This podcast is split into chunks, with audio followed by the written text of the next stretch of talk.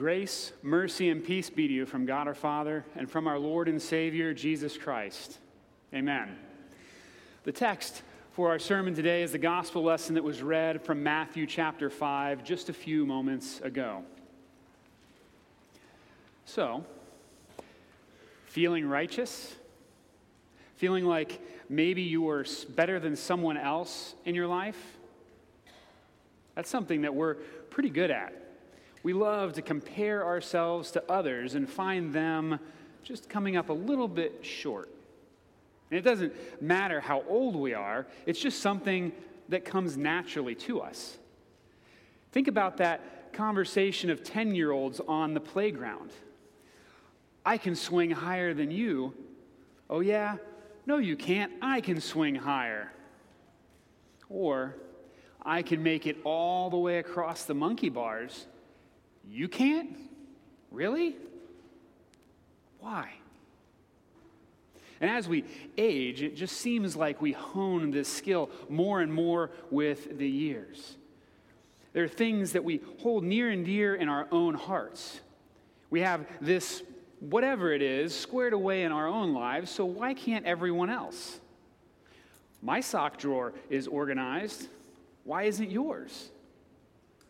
I won't even ask if that resonates with you because I know that it does with me. But here's the thing if you are feeling righteous, if you're feeling like maybe you're better than someone else in your life, you're not. You do have unique gifts and abilities that God has given to you, but you're no better than anyone else. There's no amount of prowess in anything, sports or science, theology or theater, that makes you better. We are all just poor, miserable sinners. Poor, miserable sinners that are wholly incapable of actually being superior to anyone else. In our sin, no possible way to redeem ourselves before God or anyone else. Feeling righteous? We will always, always fail. And Jesus knew this. He knew this was a problem for his fallen, sinful people. So, in our text for today, as he speaks with the disciples, I know that the crowds are gathered around, but it really seems like he's directing this to his disciples. He cautions them, highlighting the scribes and the Pharisees. You know, the ones that made it their whole life's work to be righteous. Saying these words unless your righteousness exceeds that of the scribes and the Pharisees, you will never enter the kingdom of heaven. The Pharisees, they think they're on the right track. They're actually off track, though. First off, they're self reliant.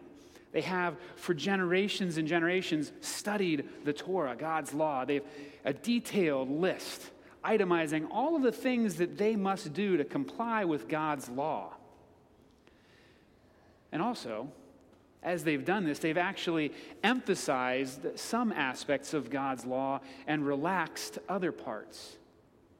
And so, this law of God that they are espousing is actually their own redacted, their own edited version of God's law. And the disciples have seen this. The disciples grew up with this. This is what, prior to Jesus, they had known. It was all around them. And so now, walking around with Jesus, they see that his approach is just a little bit different. And this is early in his public ministry, so they haven't been with him all that long, but certainly they would have recognized how different he was from all the other religious leaders they had ever known in their day. So is Jesus relaxing the law? What's his deal? And always brilliant with words. I mean, he does have the benefit of being God. He redirects the whole conversation. He says this to them Do not think that I have come to abolish the law or the prophets. I've not come to abolish them, but to fulfill them. In a single Beautiful statement. Jesus proclaims the gospel on the side of that mountain. And I want you to notice that he doesn't say, I'm here to rescue all of you guys. Don't worry about complying to the law anymore. It's all good. But he also doesn't say to them, You guys are terrible. I came down here to double down on your compliance to the law. In his first statement, he affirms God's law. Do not think that I have come to abolish the law or prophets. It's still there, guys. Not an iota. Not a dot will pass away from the law until all is accomplished. But then, the second half of his statement, it shows this transformation from the view of the scribes and the Pharisees. I have not come to abolish them, but to fulfill them. He tells them, it's not about your ability to fulfill the law, it's about my ability to fulfill the law. Every single letter.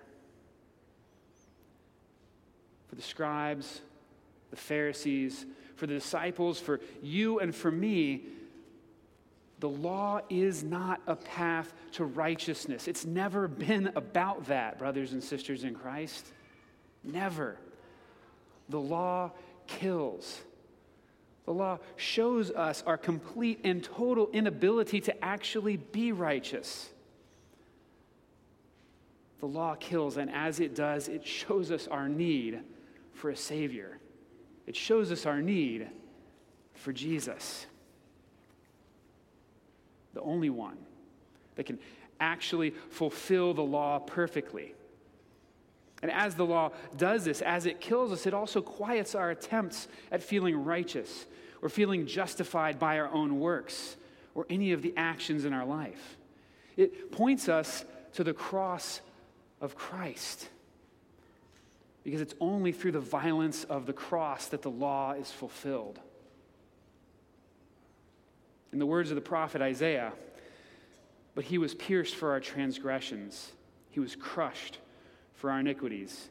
Upon him was the chastisement that brought us peace, and with his wounds, we are healed. As sinful people, we want to be righteous on our own accord, but we can't. The fatal wounds of sin are healed as Jesus Christ imputes, as he gives us his own righteousness, something that's entirely outside of us, freely given by him to all who believe. And so, whose righteousness do you have? Certainly not your own. Pursuing righteousness by looking to yourself always has been, is now, and always will be a failure. Whose righteousness do you have? The righteousness given you by God Himself. A free gift showing His mercy, showing His grace, showing the depth and the breadth of His love for you and for me and for His whole creation in Christ Jesus. And so, even as I say this, I can see the furrowed brows okay, Pastor, I get it. I can't be righteous. Christ gives me his righteousness, so I'm good. But does that mean that I can just rest on my laurels? No. Let's back up to the beginning of our gospel reading for today. Let's see what Jesus says there when he tells the disciples that they are to be salt and light. See, Jesus is actually declaring something to them about who they are as his followers. Having been called to faith in him, there is a change. In this sin sick and dying world in which we live, they carry the message of the gospel, which preserves those who are yet lost. And I want you to notice that I say that it is the message of the gospel that preserves not us as Christians Dr. Kolb, a longtime Concordia Seminary professor, would say, We are called to confess. He is here to convince. we are called to confess. He is here to convince. As salt, we can confess the truth that Christ died to redeem his creation. We can confess that through the violence of the cross, we have been made right with God. We can confess that by grace, through faith, we are given hope and a future with him and a restored creation. But as salt, we cannot change hearts or minds. That's his job. Feeling righteous? You should. You should feel righteous on account of Christ and what his life, death, and resurrection accomplished for all of his creation. And you're a part of that creation. Rejoice in the fact that you are a grain of salt in the Savior's hand. And that just as salt is scattered by the one who preserves the meat, you have been scattered. You have been applied to the meat of this time and place. Scattered to this time and place to share the preserving word of the gospel with those whom he places in your life. The word of the gospel that reminds you of who you are a forgiven child of God. Your freedom bought at the terrible price of the cross, free to be salt and light, free to spend an eternity with the God of all things in restored creation.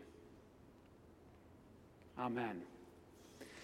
And now, may the peace that passes all understanding Guard your hearts and minds in Christ Jesus to life everlasting. Amen.